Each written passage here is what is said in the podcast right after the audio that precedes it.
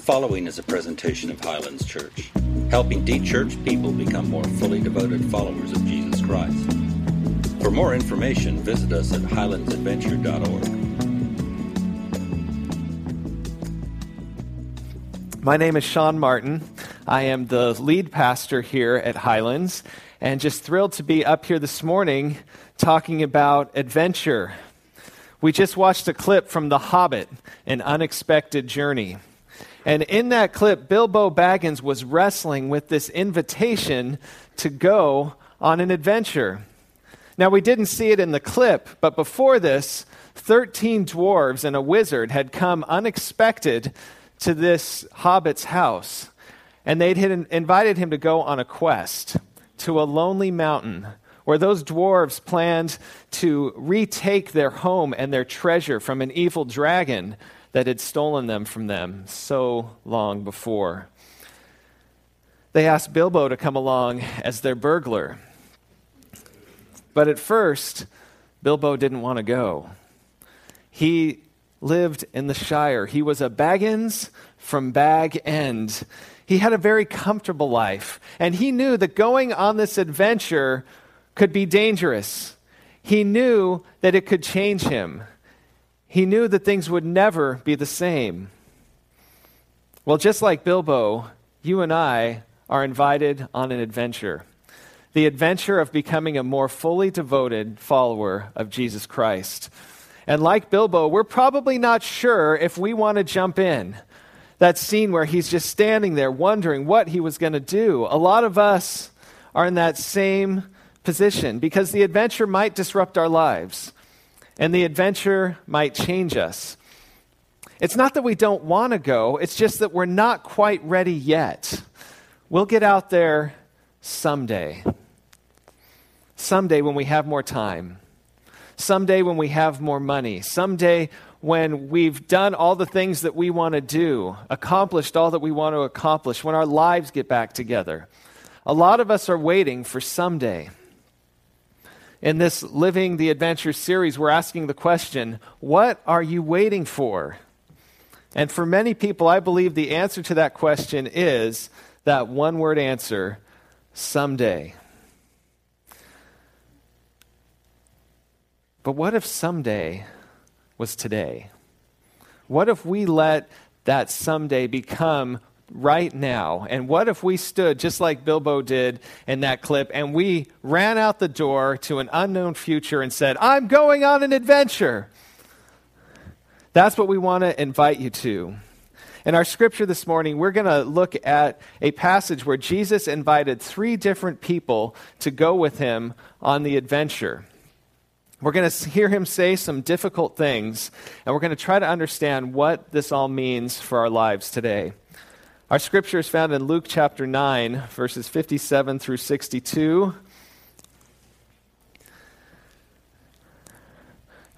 I'll stand back so you guys can see this morning.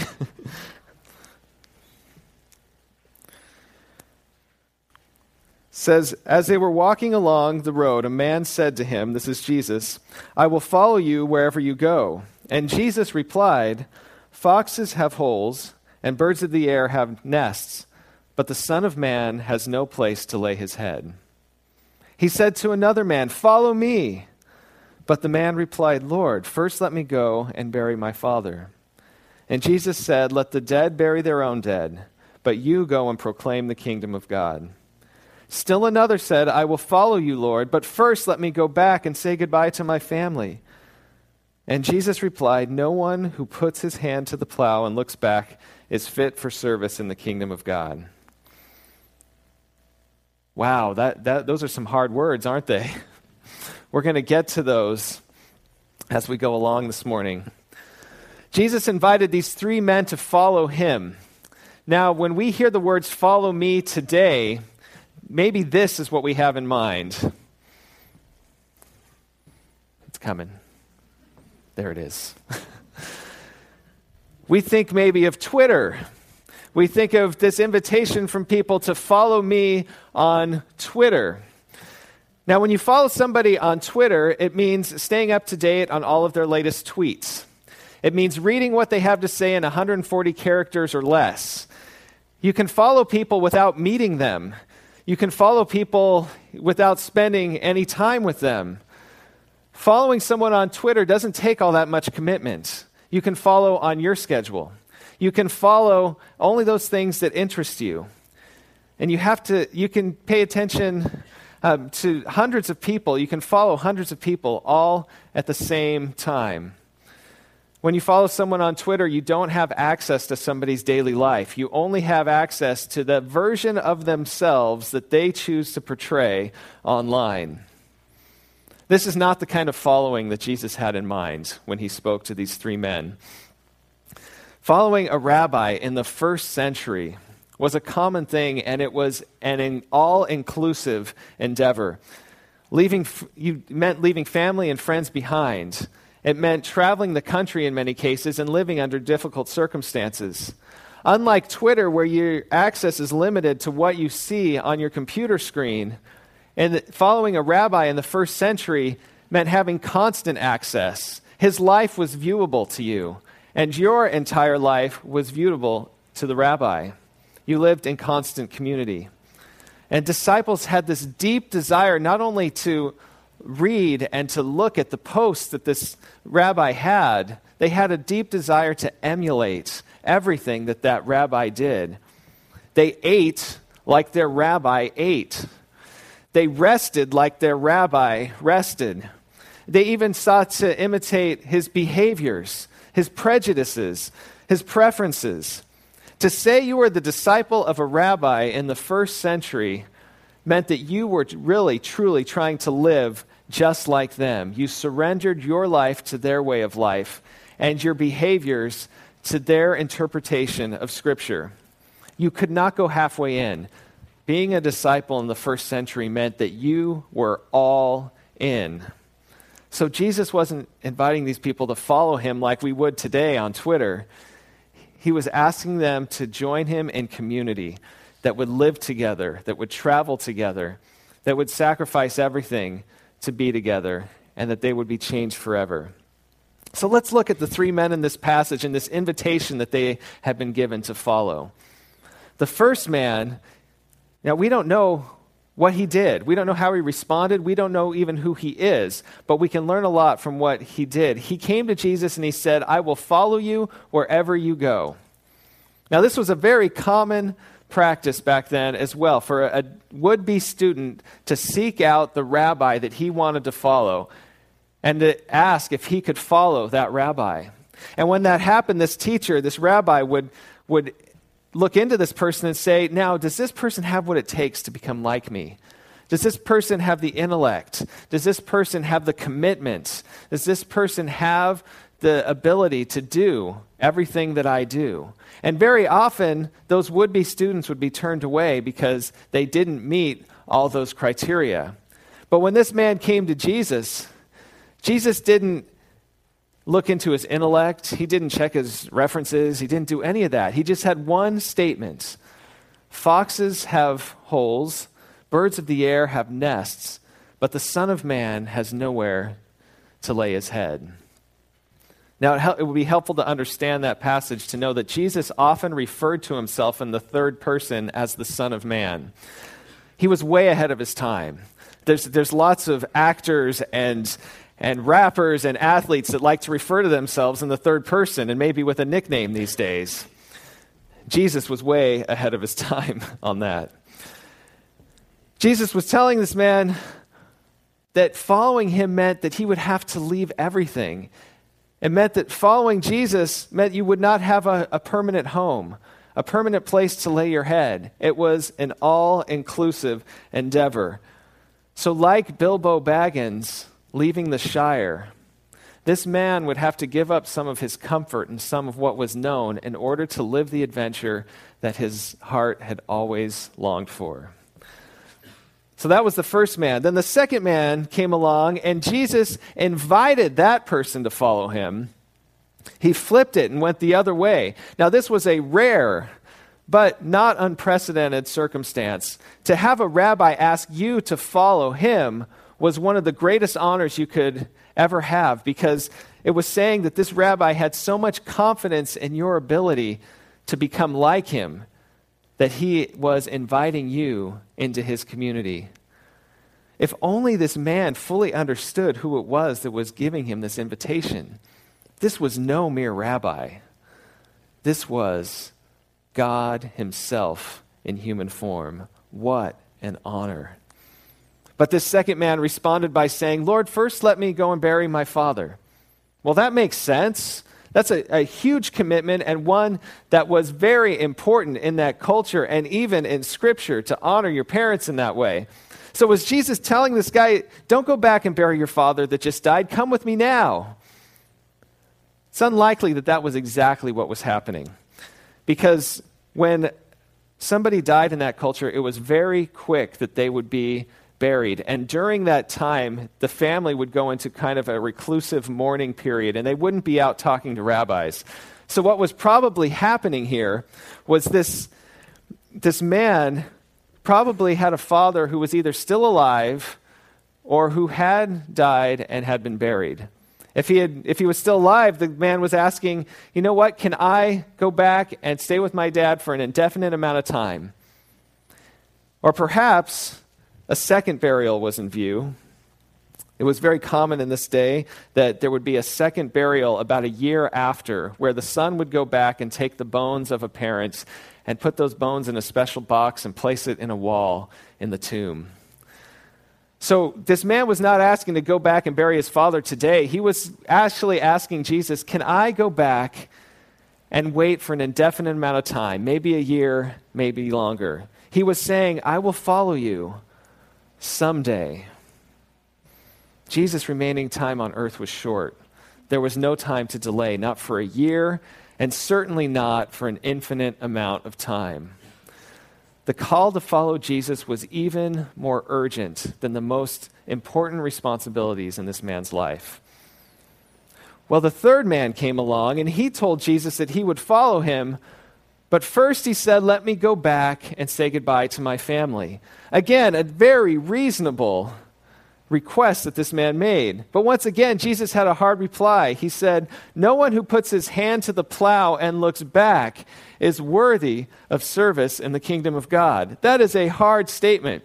But first, let's look at what he was saying. He was saying, Anybody who puts their hand to the plow and looks back. Now, I imagine if Jesus were here today and he wanted to give the same illustration, he'd probably go to that mayhem guy from the insurance commercials have you seen him? He'd probably go to him and he'd put him on a tractor and he'd, he'd, put his earbuds in and he'd have him distracted by his cell phone and cute girls behind him and all this stuff. And he would start driving the tractor like this. And instead of driving in a straight line, he'd go through fences and vineyards and through a barn and cause all sorts of damage. Because you cannot plow straight ahead, you cannot make a straight furrow unless you're focused on a fixed point ahead of you. So Jesus is saying here that in order to go with me, you need to stay focused on me. You cannot look around, or else your furrows are going to be in all different directions and they're going to be all disjointed. So he gives them this hard saying. Was he telling this people that family is not important? Was he saying to him that you should just neglect your families?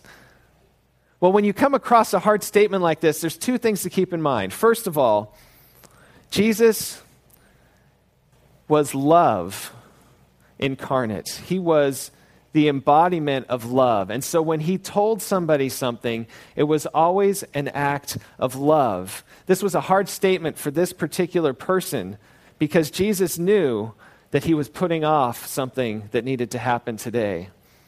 And Jesus didn't mean this as a universal law. In fact, there are other places, check out Mark chapter I mean Matthew chapter 15. There are other places where Jesus spoke against just completely neglecting your family. So this was not meant to be a universal law. And a similar passage in the Old Testament I think can shed some light on this. When the prophet Elijah passed his prophetic office off to Elisha in 1 Kings chapter 19, a very similar thing happened with a different result. And I just wanted to read this. It's just three verses. We'll put it up on the screen over here. so Elijah went from there and found Elisha, son of Shaphat. He was plowing with twelve yoke of oxen, and he himself was driving the twelfth pair. Elijah went up to him and threw his cloak around him. And Elisha then left his oxen and ran after Elijah. Let me kiss my father and mother goodbye, he said, and then I will come with you. Go back, Elijah replied. What have I done to you?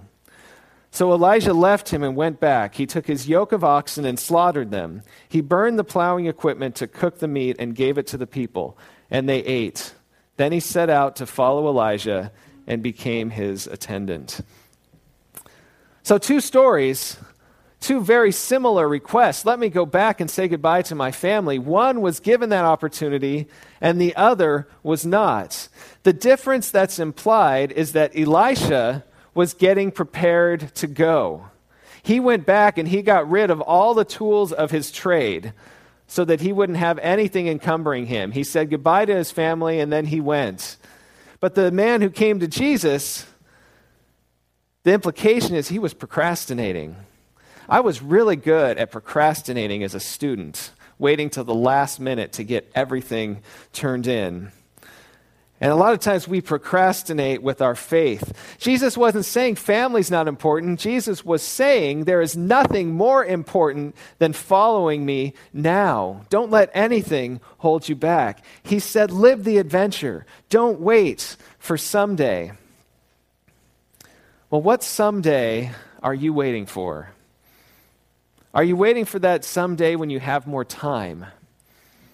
Maybe like the woman who, when she was in college, she thought, you know, I'm so busy with my studies and with my friends and with my part time job that I just don't have any time for God. I'll get to that someday. And then she graduated and she got a job. And then she got engaged and she had a wedding to plan. And so she was way too busy then. So someday I'll get serious about God. Then, once she was married, a few years later, they started having kids, and she said, You know, I'm way too busy. I'll get serious someday. Or maybe you're like the person who says, I'll, My someday is when I have accomplished everything that I want to accomplish. There are just some things that I need to do. I need to earn more money, make a living, make a name for myself. I, and I need to get some things out of my system that maybe God wouldn't be so happy with. And, and so someday down the road, I will get serious about all this. I'll take the next step, I'll live the adventure someday. But when we do that, we're buying into the misconception that living for myself is a more fulfilling way to live. And we think that we'll no longer be fulfilled, but nothing could be further from the truth. Or maybe you're in the frame of mind that my someday is when I get my life together. We're going to talk more about this next week, but for now, many of us think that, man, I'm just too broken. I've got too much junk in my life. There's too much going on. I cannot even begin to think about taking a step out there toward God. But when we do that, we're a lot like the sick woman who says, I'm not going to a doctor until I'm healed. I don't want the doctor to see me this way, and I don't think the doctor can do anything for me until I'm totally healthy. But God invites us to come to Him, our great physician, just as we are, and let Him do that healing work in us along the way as we travel with Him. So, what someday are you waiting for? Someday when I have more time? Someday when I've accomplished everything I want to accomplish? Someday when I'm healthier and more whole? Or something else? Maybe it's time to let someday be today. To step out in faith. And just like Bilbo Baggins did in that, in that video that we watched earlier, run toward Christ and exclaim, I'm going on an adventure. Please bow and pray with me.